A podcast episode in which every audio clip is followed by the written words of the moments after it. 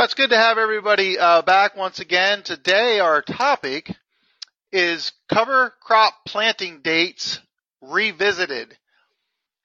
And just as historically, if you look at some of the cover crop planting dates for given regions, they have been based on information that was available at the time and experience and I'll just say varieties or cultivars of cover crops. Now that the cover crop movement has matured or is maturing, some of those planting dates are no longer relevant. And a good thing I would like to say is mo- more so than not, the planting dates are widened or typically a week or two or three maybe we might have a longer window in the fall, which is always one of the biggest challenges to getting cover crops planted. So I think this topic merits a discussion.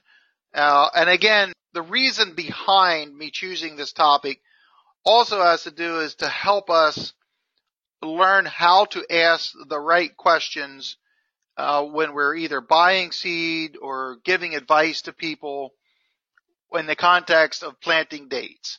Because as the fall progresses, we have, we ask, well, how late can I plant my uh, radishes or my crimson clover or my hairy vetch?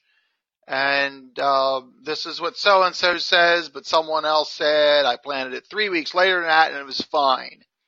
Now, just as a context for this whole uh, topic today, we all know that weather plays the biggest influential role in planting dates, and uh, even the best of weatherman cannot predict exactly what will happen in a six week time after planting in the fall, which is the most critical for most cover crops. So, kind of stating the obvious, but if we would know the weather for the next six weeks or any given six weeks in the fall, that could actually really help determine our planning date or the optimal planning date. But that being said, there are several things that I'd like to go over of some of the effects that can influence planning date decisions. And I would also say on the outset here that planning dates are always arbitrary. They are for our, our cash crops. Um, and we kind of know what maybe the average ideal date is for our cash crops, but we all know that that doesn't always work out. So in the same reason, same uh, fashion, looking at cover crops, planting dates, you have to take that into consideration. And I have to remind people of this constantly, and this kind of falls under what I say all the time. Treat your cover crops like your cash crops. Uh, it's, it's subject to weather and uh, that is something that uh, we all know, but it's good to be reminded of. So I have listed a few effects here that I think have influenced cover crop planting dates more so in the last, we'll say 20 years or so. Um, and I'm going to go through, I'm going to list them here now, but I'm going to go over them, uh, each in little detail. One of them is no-till. Uh, another is using mixed species. One that you may not have thought about is, is a higher biologically active soil can influence the, uh, a planting date and there's several factors around that. As we discussed last week, what is the winter hardiness of a cultivar? And what I, what I mean by that is, um, I'll just use the example of hairy vetch. I'm going to be using that frequently here today, but there are, there literally, there are dozens of, of cultivars of hairy vetch and they can range from being very winter hardy to being very uh, subject to uh, winter kill, uh, all things being equal. So when you say hairy vetch, you don't know what you're talking about until you know more specifically which cultivar, which selection that you're using. And then also with the, finally are the advent of new cover crop cultivars. There actually are some that are coming out now. Winter hardiness and planting date and all the association for that is definitely something uh, folks are looking at. I am myself, and I'm going to wind up the conversation today talking about what I'm doing with hairy vetch. Uh, so there's definitely that issue is being addressed, so we can essentially widen our our cover crop planting window. So I do want to go over a little bit of data here, maybe to, I guess, support uh, some of my premises here of, uh, of looking at our planting dates. And I'm going to start with uh, radishes, and this is uh, most of you are aware that I've been involved with the tillage radish. Um, I'm no longer in sales of that, but that has been my history. And planting dates has always been something, a question that's being asked because uh, radishes do winter kill when temperatures get into the mid-teens, or I could say a little more specifically, if the radishes have tubers that are one inch or more in diameter coming out of the ground, they might kill in the mid-20s. Whereas you may have a young radish that's just no tuber out of the ground. The, the tuber might be very, very small. It takes maybe the low teens a couple nights to kill them. So uh, all these things have to be factored in when we're thinking about termination or planting dates in association with termination. So just look at this chart here.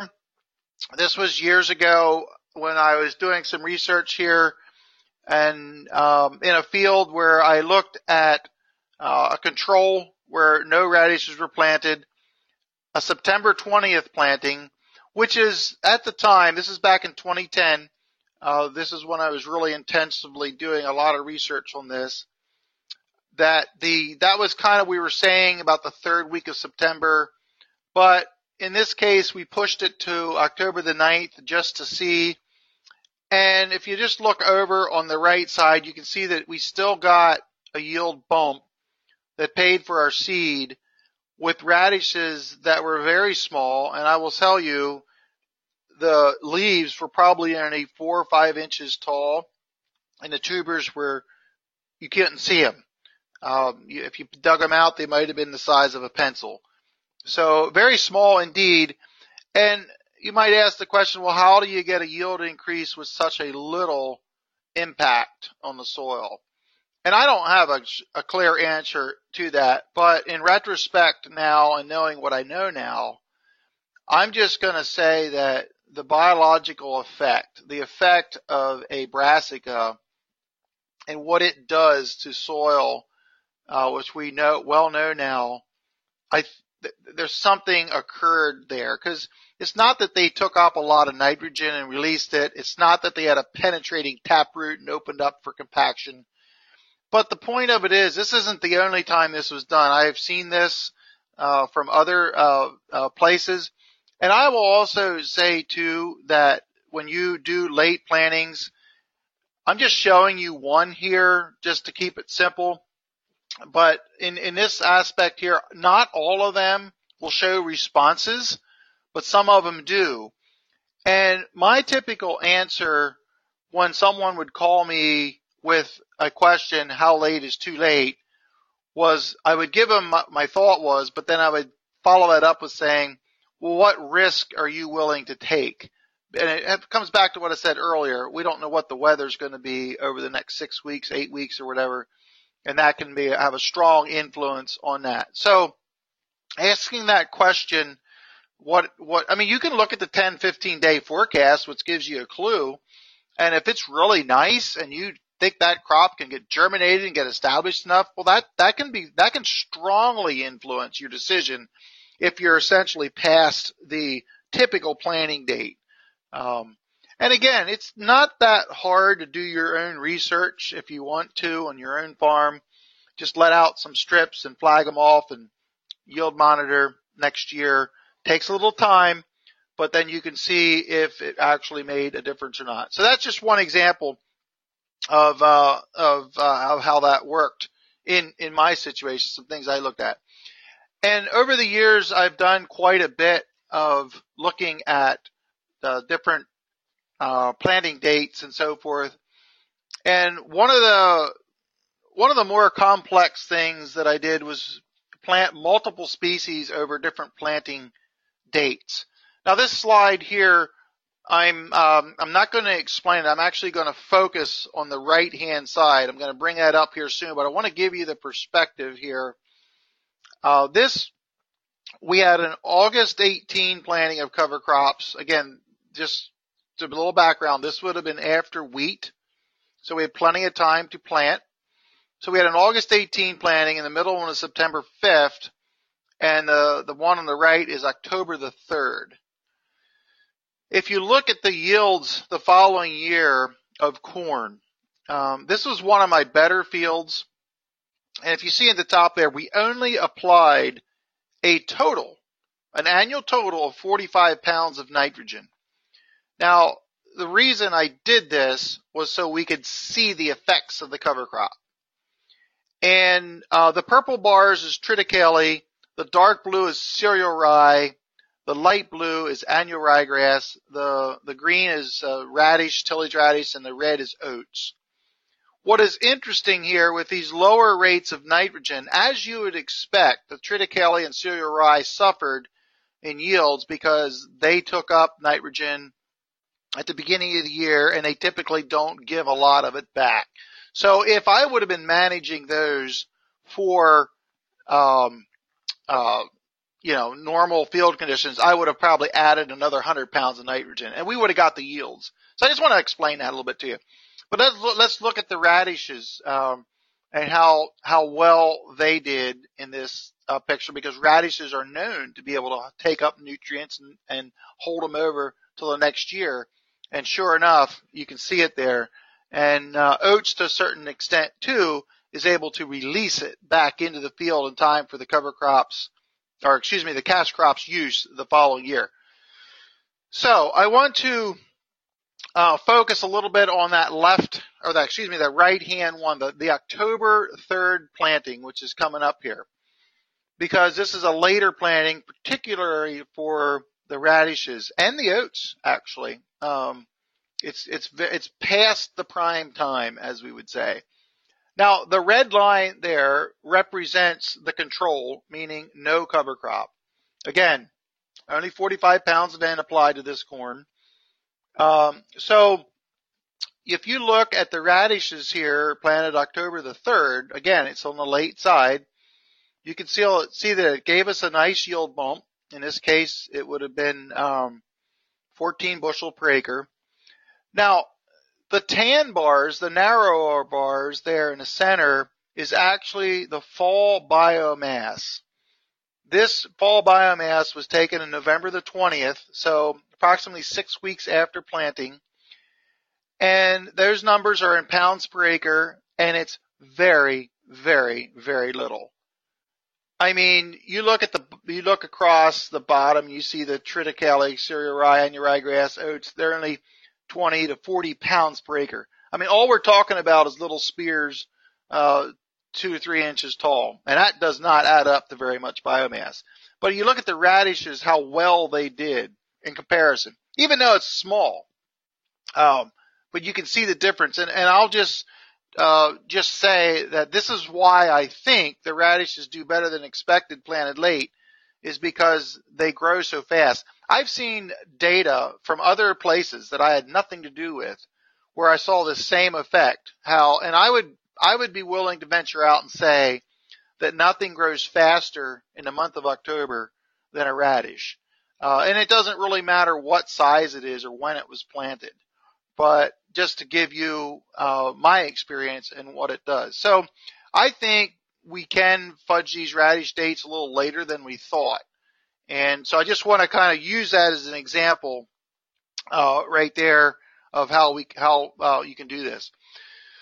So now let's go and switch a little bit to the the effects that I talked about in our planting dates. And the, the first one I want to talk about is the no-till effect. And I believe this is very influential because we all are well aware of how in no-till conditions the soil tends to be colder or cooler, I should say, in the spring. And that's typically thought of as a, a negative thing because it's hard to get our, harder to get our crops out of the ground. On the flip side, on the, in the fall, our uh, no-till soils tend to stay warmer longer, essentially because they're covered and undisturbed. Now, that's a good thing. So, we can plant our cover crops later and have good, nice emergence because the soil typically stays warmer. I have heard of farmers say that have switched to no-till that they're able to plant barley a week to 10 days later because of this effect. The soil stays warmer longer. And I could argue, and I don't have the data for this, but I would argue that even over the winter, that this can be an effect that can be helpful. And I'll never forget, I had a group of visitors here from the country of Estonia, and it was a morning where there was about 20 degrees. It was in November, late November, and I, as I typically do, taken my shovel and we were digging in our cover crop plots. And even though there was a frost and there was, it was slightly frozen, but we could easily push the shovel down in and turn the soil over. And I just kind of a, as a last minute, just spur of the moment decision, I walked over to my neighbor's conven- conventionally tilled wheat. And you know, I could not get the shovel in the ground.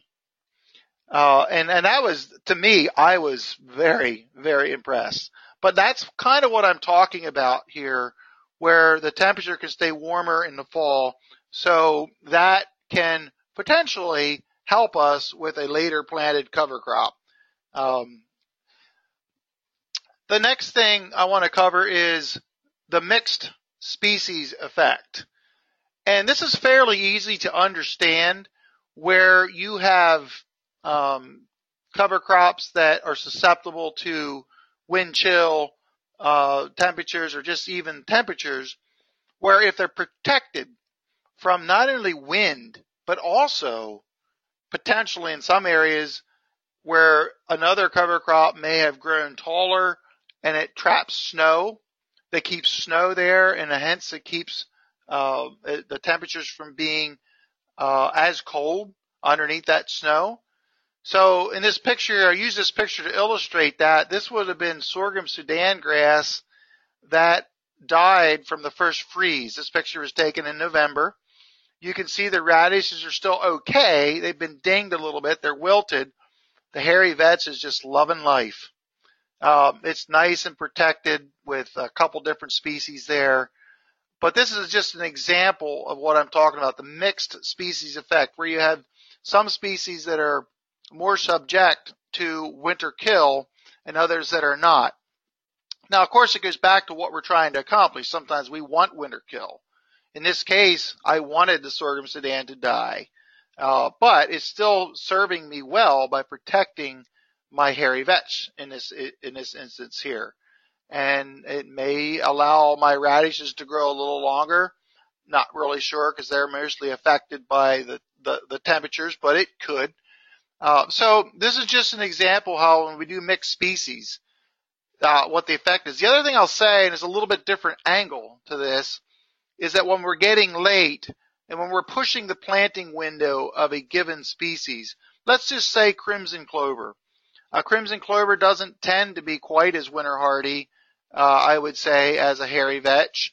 Uh, but if we have some crimson clover seed on hand, instead of just planting, um, instead of just planting straight crimson clover, mix some vetch with it uh, not only just to help it maybe survive, but in case conditions are that the crimson clover is taken out with the cold weather, you still have the vetch there as a legume. So that's just a kind of an insurance policy, if you will, and you, you can adjust your uh, seeding rates uh, accordingly. The next thing I want to talk about is the what I'm going to call the increased biological effect. And I actually see that Don uh, posted here in the chat uh, uh, uh, how almost making my point here, and I'm just going to read what you you posted, Don, because I think it's very relevant here for this slide. Uh, Don said the more consistent we can keep the soil temperature, the better the micro microbiological microbiology like it, and are more productive. Um, not sure we completely understand the impact of this uh, and improved biology and soil temperatures. But uh, he just goes on to say it is beneficial to increase biology. So right on there, uh, Don. I appreciate that. because uh, that's exactly what my point is here. And I, I can't explain this. I'm not a scientist. Um, you know, I'm not a microbiologist. I just know as a farmer, there's something to be said about the biological effect. I have heard, and I have not really proven it myself, and I can't recall seeing data, but I would certainly believe it if you told me that the temperature is warmer in a higher biological soil. Now that's if we're, going to assign it to that specific effect, it's a little hard to tease out because sometimes if you have mixed species, you won't know what actually is adding to that effect. Uh, but I will just say I would I would put my name behind that increased biological effect as a warmer temperature over the winter, and I'm saying that's a good thing to be able to potentially plant later than what we may have thought with uh, with some species. So um, it's just something that I, I cannot support this with data. Uh, maybe there's data out there, but uh, I definitely think there's something to be said about that. Now, the other thing that I uh, talked about, spent the whole topic on last week was winter hardiness effect. But I'm going to bring it up here again because it's relevant and um, this, there's, there's again a lot of the, the, winter hardiness thing is a very complex topic. And if you didn't listen to last week's webinar, go listen to it to, to, so you can understand it. Um, but there, there's, there's something associated with the cultivars, the species that we use, but also um, understanding how uh, just just how the dynamics work with certain seeds. Now this picture here was not staged. Uh, this was actually December the 18th. And no, it doesn't happen every year when you can do this. But this is uh, something that I will credit Dwayne Beck from South Dakota, where uh, he calls this freeze seeding. And when the conditions allow it, uh, where you can, the, the, the soil is essentially too wet or uh, I think the Pennsylvania Dutch term here would be smeary. Uh, you know what I'm talking about, sticky and you just can't plant. If you have an overnight temperature that is falls into a freezing range, that it's frozen just enough that it it makes the surface dry, but it's not frozen too hard that you can't cut down through with your coulters. Uh, this is where this can occur. Now, when you're doing stuff like this, okay, it's December the 18th. What would work on December the 18th? Well, immediately we would say uh, cereal rye it probably would work. And it does. I'm telling you, it does. So if you didn't get your cover crops planted this fall and it's in December and you happen to get this event that, that sets itself up for you, you can go out and plant cereal rye and usually by corn planting it'll be at least 12 inches tall. If you plant green, want to let it go a little bit longer, um, it, it will do that. So, uh, it's just an idea out there. Uh, the other thing to say too is there's other species that are opening up a window for. And one of them is hairy vetch. And um, I am going to be talking about some more winter hardy vetches coming up here in my next uh, uh, point. But hairy vetch in general is a tough little seed. A lot of the species of hairy vetch would probably survive if you get them in here uh, if they wouldn't germinate. So you really don't want them to germinate at this time. You just want them to put them in the in the soil. Now peas, on the other hand, won't work. Peas are a bigger seed. They, they're just going to rot. I haven't got them to work. Um, I have planted cover crops every month of the year. Yes, even January. Uh, so I, I have done this, um, and there's some years where there was no planting window from the 1st of December to the 1st of March. That's just the way it is. But when this happens, when this occurs, and when you have fields open, it's something that you can do. Another thing that would work here I see Dan Towery just mentioned, and he's right, is annual ryegrass. Annual ryegrass planted uh, in, in this window here of December would work. It'll grow well in the spring, and I've done that as well. I planted annual ryegrass and I planted annual ryegrass in January, never saw it till March, and it was fine. So these are some of the little things that you just kind of put in, put on the shelf, uh, and when you need to pull them out, you can, you can do that. So, um, it's it's it's again, it's kind of thinking out of the box, but it certainly certainly is uh, is possible to do it with the hardier type seed, the seeds that are that are more hardy, like the annual ryegrasses, uh, cereal rye, and and um, hairy vetch. Crimson clover, no, I haven't got that to really to work. Um, so anyway, just just some examples there. So my final point today is new the new cultivar effect. There are cover crop uh, there are cover crops, there are selections of, of various cover crops that are being selected for increased winter hardiness. I know uh, uh, annual ryegrass is one, uh, crimson clover is another, and uh, hairy vetch is another, and uh, there's some triticales out there that I, I will I will say are as, are as winter hardy as cereal rye. So we have options. We have options on other uh, other cover crops out there to plant, potentially plant later than what we had previously thought. So as I mentioned before, I have uh, been involved with uh, hairy vetch, and I have grown hairy vetch since 1995. So uh, in that period of time, I have realized the uh, I have intentionally, I should say, uh, tried to develop variety of hairy vetch that can be planted later. So this was last year, fall of 2016.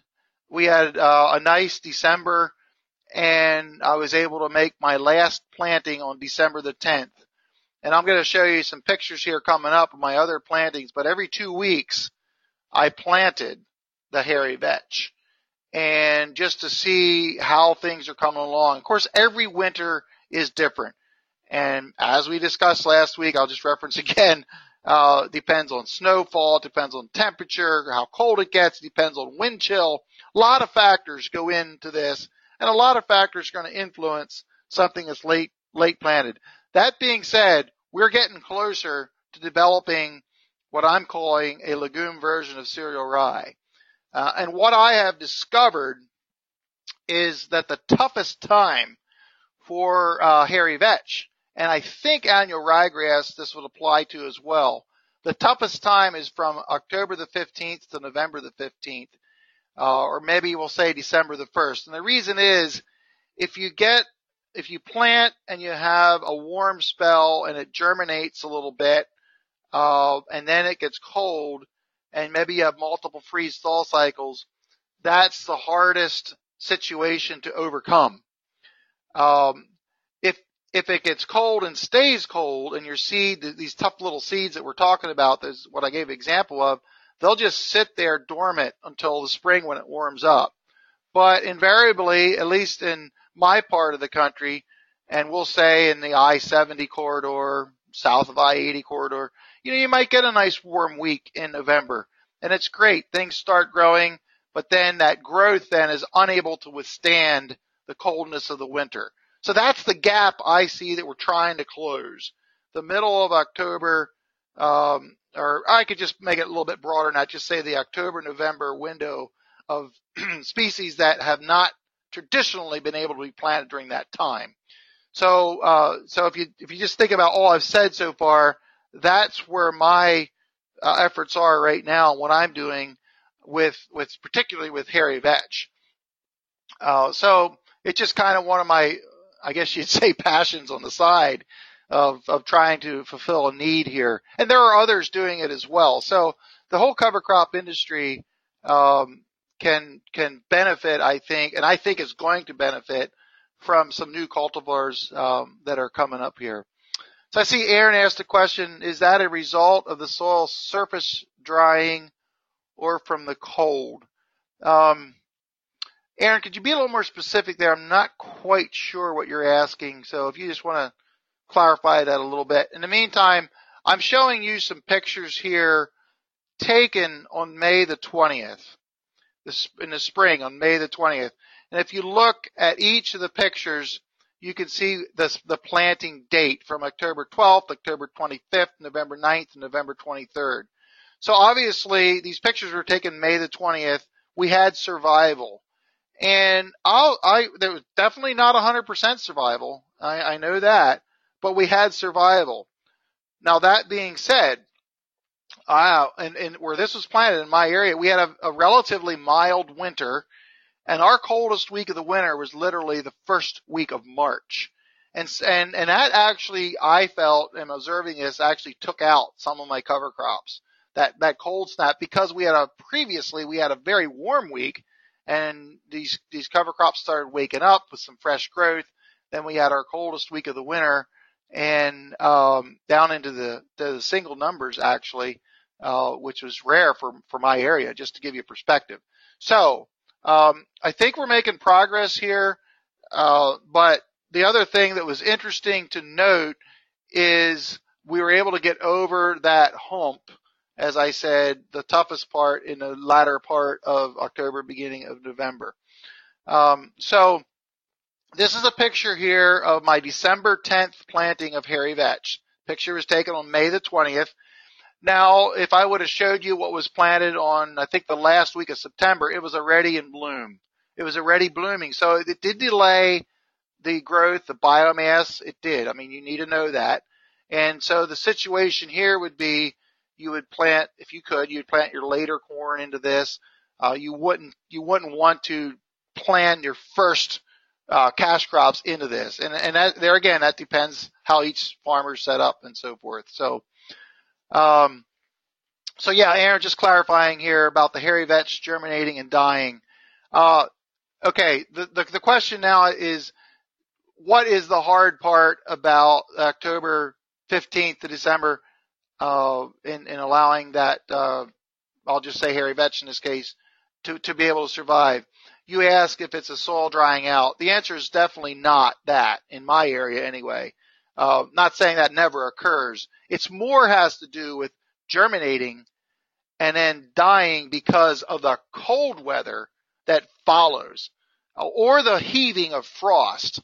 And we talked about this last week, how heaving of frost, uh, the roots sometimes are not elastic enough to survive that with a seedling with just small root systems. So I guess in answer to your question, I would say it's, it's, it has to do with the cold weather and the stage of germination. It depends what happened previously and then what happens later. It's, it's how that's all, um, how that all kind of works out. So you have cereal rye, which is the benchmark which is obviously can withstand anything almost uh, that's thrown at it, and because it has either elastic roots or it's just able to survive that. A lot of our species don't survive because they're just not able to uh, be able to handle uh, some of those conditions. So, so anyway, um, getting back here to my hairy vetch, I just want to uh, wrap up here, and if you have any questions, I'm going to open up the microphones here soon.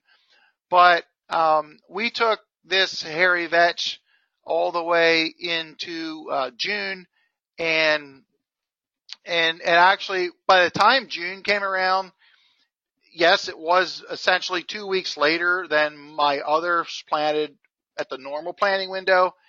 You would have you would have walked by there and said, "Well, that's a nice cover crop of vetch." Well, I have found out that vetch fills in nicely, and if you have a companion crop and, and here it's uh, actually triticale. You can see some of it in there. Uh, if you have a companion crop that allows the vetch to climb, you can use very low seeding rates, uh, especially if you're intending or you know that it's not going to be your first crop to plant. So that's just kind of an FYI right there. Vetch can really spread out. If, unless you're planting relatively early and you really want maximum biomass then, uh, you can really cut back your seeding rates at that point. So again, get your questions ready here. Um, I'm just going to summarize here why I am saying that we need to relook at planting dates. The no-till effect is number one. It essentially keeps the soils warmer in the fall, allowing for, I'm going to say, a week or two additional growth compared to our old school uh, tillage days. Um, the effect of mixed species, having species protect one another is is helpful in, uh, in in sometimes with some species to a certain point. And then the higher biological activity that occurs. I can't explain all how that works, but I know it works. There's something to be said there. Also, being able to understand the winter hardiness of the specific cultivar that we're buying, uh, be that annual ryegrass, hairy vetch, uh, crimson clover, triticale, whatever it is, you just you just have to go beyond just saying you want a certain species. uh, if you're really concerned about this. And, and again, this is setting us up to be able to ask the right questions. And also looking toward the future.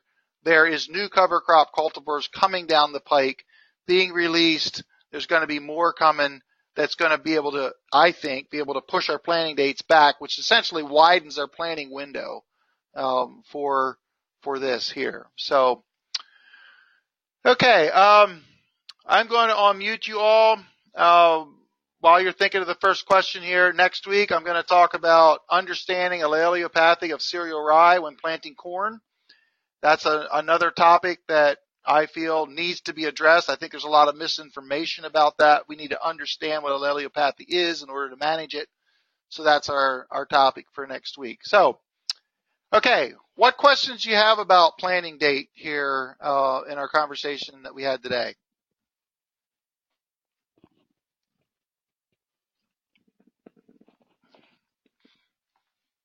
Don't hesitate. Speak up. Any questions? I, I just, I'll just make some comments based, or to kind of clarify what I typed out, but I don't think, I think the whole, as we move into a highly functioning system with cover crop, continuous no-till, that we don't understand the benefit of that in a lot of ways. And I think as it's, we're going to get a more consistent temperature in the soil. We're not going to get these big swings up and down.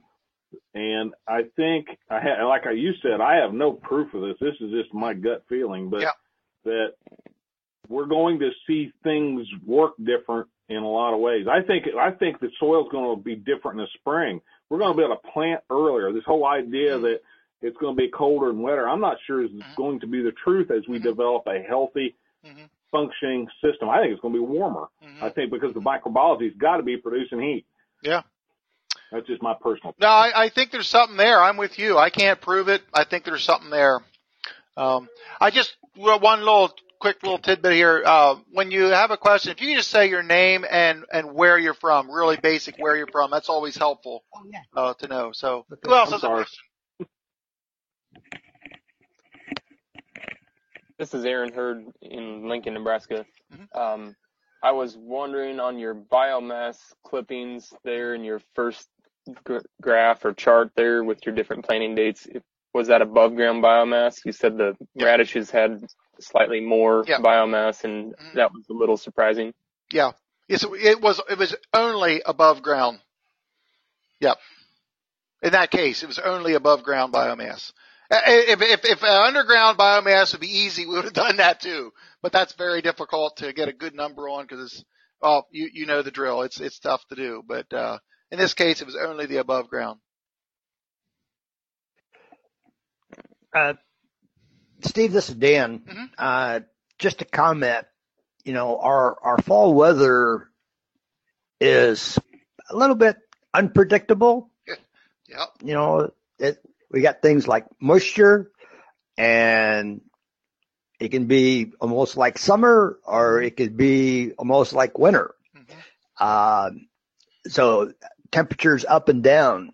And, and this is what's so perplexing about this topic because, you know, it's, I feel like, um, like that late planted radish, I'd love to see, you know, I'm assuming that moisture wasn't a limitation and you had, uh, it, it would be were the temperatures warmer than normal mm-hmm. during that, that period of time. That's a, that's a very uh, fair question. All I know is that I've been, I, I've been in northern Iowa where the guy planted radishes October 10th and they didn't get two inches tall. Mm-hmm. Sure. Yep. No, I, and, and that could occur here at my place some year. And I, I wanted to, right. yeah, I, I totally agree. Uh, I do know that that test that I, that I showed you, there was adequate moisture. That I do know the temperatures, right. it wasn't unusual enough for me to remember it, I'll just say, because I'm very conservative with my data. So if it would have been unusual, I wouldn't have either used it or I would mention it because it'd be irrelevant. So was, I, I'm assuming without knowing the data that the temperatures were fairly, fairly normal, uh, that year.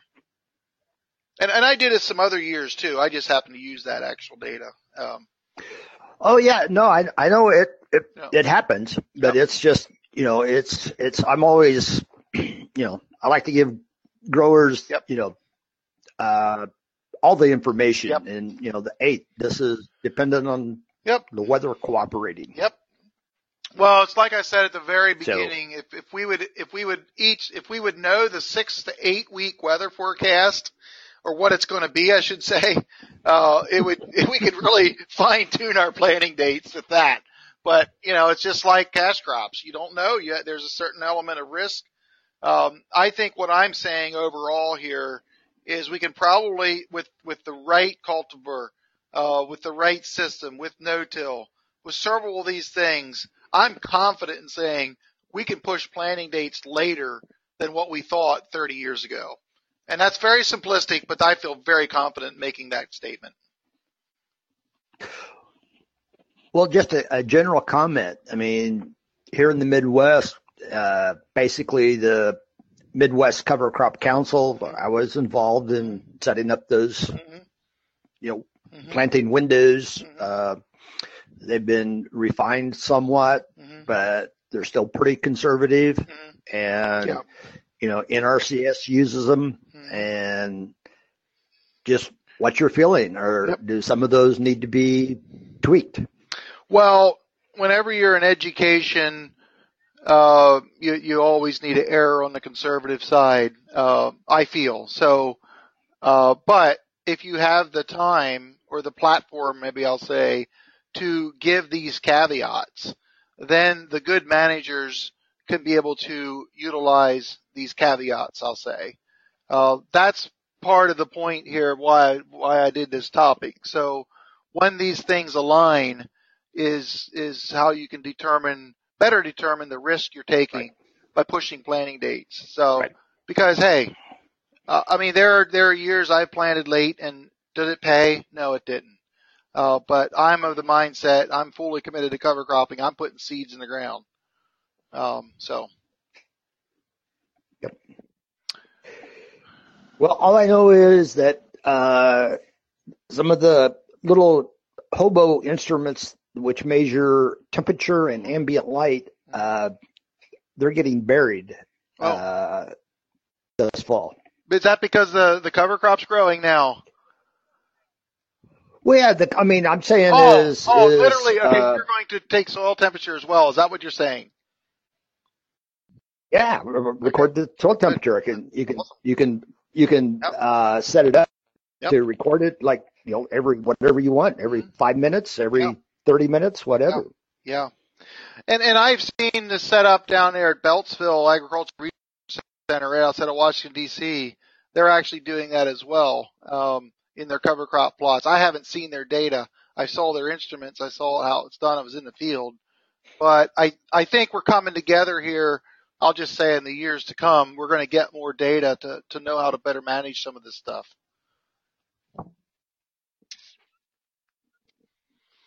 Steve, this is Aaron from Nebraska again. Yep. One one other comment I had about your original uh, planning trial graph. Mhm. I noticed some of the the yields on your subsequent corn crop were increased, um, but some of them were even with Mhm. cereal grains and Right. your radishes. Mhm. Um, a thought that I'm having or have been developing through time is, and it's just my gut, is Mhm. I'm wondering if we keep the soil biology alive further into the winter or clear through the winter and it doesn't have to go into dormancy, Mhm. into spores or, Mhm. or whatever it's going to dormancy into. Mhm. Um, if that then builds a symbiotic relationship quicker in the spring with that cash crop Hmm. and just wondered what your thoughts were on that. I'm probably like you. I'm I'm leaning that way without proof. I I think that's why I always want to have something living over the winter. Um, you you you brought up radishes. The negative thing about radishes is they release nitrate nitrogen a little too soon, typically. And if we don't have a living grass or a living something there that can take that up, we we could lose it after all. Not saying we always do, but that's just maybe a little aside from what you're saying. But from the biological standpoint and my microbial standpoint, having something living in the soil at all times, I feel you can't argue against that. I just don't see any way how you can argue against that. How much it helps, I don't know, but it's definitely going to be on that side. So I, I agree with you. Theoretically, I think there's something there. Uh, we'll let the scientists figure that out, I guess. But as a farmer, hey, I'm I'm there. I, I want some. I want. I understand nature enough to know that nature will say was designed of something living in it as much as possible, and that's where I'm. That's that's what I'm going to try to do. Any other questions on this topic? And we'll open it up broader topic if you care. If you have other questions, any more on the topic of planting dates? Uh, just one, just a little caution and mm-hmm. caveat. Uh, like your December planting, hairy vetch, annual ryegrass, and I've done that and been very successful with it. Uh, we didn't didn't use a drill. Well, I used a drill sometimes. Sometimes it just broadcast and still, you know, got pretty good stand. You do have that issue of if we get the warm up mm-hmm. in January, February, mm-hmm. enough that it actually causes the seed to germinate. Mm-hmm. And then, you know, typically that doesn't yeah. last very long. Yeah. But, uh, so it does leave the, the, that is a, I haven't had it happen to me, but it, it, it is, uh, again, just another, yeah. another piece of the puzzle. It's understanding the risk and it could happen. I agree. But, but I would say, you know, look at cereal rye. I, I don't, I mean, I, I can't think of a failure of cereal rye uh, that that was assigned to when it was planted. Uh, I don't know. There probably is some out there, but I, I guess I'm thinking. No, but it's it's yeah. it's it's it's it's it's I, I call it it's it's it's it almost insensitive to cold. I mean, it's yeah, yeah, yeah. So, you know, can we develop some of our other species to that grade of a tolerance? I don't know what's possible but let's try. And, you know, I think as we keep going, we'll select, uh, or through breeding or whatever. I think it's going to get better. How good, none of us know at this point. Yeah, one more time. Any more questions on our planting date discussion? Okay, is there any cover crop question at all? Um, anything at all about cover crops that's been on your mind this week or you, you wanted to ask?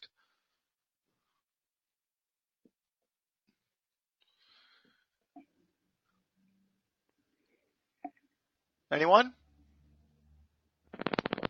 Well, okay. Well, I'll just throw it out. I'll, I'll, throw it. It, it, it's, it's, since it's wide open, it was, uh, I've been asked uh, my opinion mm-hmm. and, and so I, I, you know, I told them it would be, strictly be opinion, mm-hmm. but it's in regards to, um, no-till acres, and I, I guess, and I would throw it in with cover crop acres, mm-hmm. you know, are but especially on the no-till part, are the acres increasing? Hmm. And I know it's it's very geographical and uh, lots of issues uh, out there, but but uh, I'm just curious of of any any feedback and folks if they could you know just identify their area and mm-hmm. just which way which way is the wind blowing? Yeah. Uh, Cliff, if you're still on, you're from Illinois. What what would be your response to that question, or, or anybody else? Charles down in North Carolina. More no-till, less no-till, the same cover crops. What do you see as you drive down the road in your area? Anyone want to weigh in? We're seeing in Nebraska the no-till still increasing. Uh huh. Uh-huh. Yeah, I'd say in North Carolina as well. Um, more no-till and more cover crops. Uh huh. Anyone else? And and just a question question on that because uh, I've heard some pushback that some of the issue with uh, some of the Roundup resistant weeds is actually causing more tillage. Hmm. Well, I've heard that, and um, you know, there's always going to be a few who are you know, they face, face some challenges that they, you know, they gotta do something. So they, we could say resort back to old familiar practices or whatever. I would argue yep, that yep. the cover crops have a fairly significant influence, I think, on resistant weed management. And I, um, you know, I can't, I can't make, you know, guarantees and promises, but that's certainly, we know there's, there's definitely weed suppressing, uh, abilities, especially with using cereal rye to control mare's tail and soybeans. That's, that's becoming more widely well known and it's not just one area that's working. So, yeah, but I guess Dan, no, I, I, I agree. Yeah. I guess from my expect my perspective, your question in in my my world, if you will, I mean locally here, uh, I would say that no-till and cover crops are they're not increasing as fast as they did five years ago, but still increasing uh, is how I would say it. Now it's now we're getting into the some of there there's been some fairly larger influential operators in the area here that are that are starting to really embrace cover crops. People who I five years ago I would have said, I mean, they would say no way. Um, so I I still see it's it's very positive. Um, and also I I think from my travels, uh, I was just in France a couple, uh, I guess six weeks ago. Definitely um, increasing. It's not fast, but increasing, and uh, yeah, some of the, the connections I have around the world, I think it's, it's similar. It's, it's, it's in a, in a good way. I think a healthy way, slowly increasing. I think a lot of places, the early innovators have embraced it and they get it. And now it's more the, the teaching and education to help the, um, the rest of the, the bulk of the, of the farmers to learn how to effectively do it. I, I I concur, and but one of the issue is this is you know three dollar corn, mm-hmm. and um, I'm hearing pushback that mm-hmm. you know I'm losing money, and I gotta you know I can't afford you know I can't afford to plant cover crops, yep. or some will say I can't afford not to plant cover crops. Right, and and the ones that have been doing it a while are the ones that are saying the second thing They're, they can't afford not to. And yes, exactly. My, my answer to three dollar corn, you're gonna. I mean, okay, I'll say we collectively need to step back and evaluate the whole system. And I know this opens up a whole other big topics, uh, but uh, we could talk about it later. But there's hope out there. There are systems that can work but I seriously question, and it's again, you guys know where I'm where I live. It's easy for me to talk, but the corn soybean paradigm needs to be relooked at from a governmental perspective all the way down to the farm. Uh, I I just I'll just say that for now. We could talk about this all afternoon, but I guess that's where I'm thinking there, there, and, and some of these changes will be forced either potentially through some regulation or incentivization or simply if you don't figure it out, you're going to get lost. So I don't know. That's my comment. I, I hear Dan chuckling. I'm sure he has an opinion. Yeah. well, yeah, and it, it's, it's going to get, it's going to be interesting. Yeah. Uh, let's just say that it's, uh, but yeah, I think the, the old paradigm, yeah. it, it, it may be changing. Well, I, I, I, I, you know, just two or three years ago, I wouldn't have dared to even mention it, but I am seeing enough farmers in the Corn Belt who are making some very significant changes in the way they farm that goes against what said what was said could never be done.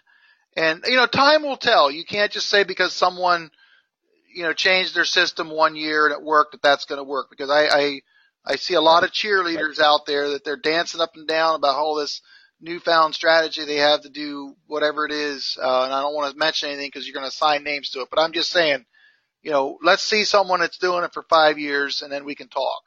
But that being said, there, I, I think I would say there'll be more than corn and soybeans planted in what we call the corn belt in 10 to 20 years from now. I, I will make that prediction right now. Um, so I'm I'm writing that down. Steve. Okay, please do. Well, and, date, and, and dating it. Okay. so if, if if we're both around in 20 years, yeah. we'll we'll review that. Now, who? Someone else is making a comment. Well, I'll, I'll comment. It's Don, Indiana again. Yep. I'll comment on that, Dan. Uh, at our saltwater meeting in Vermilion County last week, I had a farmer who farms the Black Prairie soils of Vermilion County highly considering going to wheat in his rotation. Wow. If you'd have told me that, yep. where they can grow yep. 250 bushel of corn without even falling over backwards. Yep. Uh, well, yeah. That's what I'm talking about. And yep. and especially with the price of wheat, we know it's yeah. Well, you're not going to make money on wheat. But he also shelled 287 bushel corn off of some of that. No-till cover crops with hog manure, and then and the the pure no-till next door was 60 bushel less. Wow. So we're finding out that even on the black prairie soils, mm-hmm. that we can improve them with a soil health system. Yep. Well. Absolutely. A farmer yep. I'm working with in Illinois, uh, he took out a, uh, a quail habitat, oh. CRP, mm-hmm. and had two strips opposite ends of the field. Uh, 240 bushel corn. So 40 bushel more than Okay. You know, ten years, no no fertilizer yeah. applied, no, oh. you know, and it, it's it's the biology. Yeah, yeah. So. Yeah, we'll have to have a topic about this someday. no, I that's I agree with. We'll have to have more than an hour. Mm-hmm. So. Did you finish just your thought there, no, Don? Well, if we have that topic, we'll have to have more than an hour. yeah, that's for sure. So, okay. Any any other any other cover crop question at all?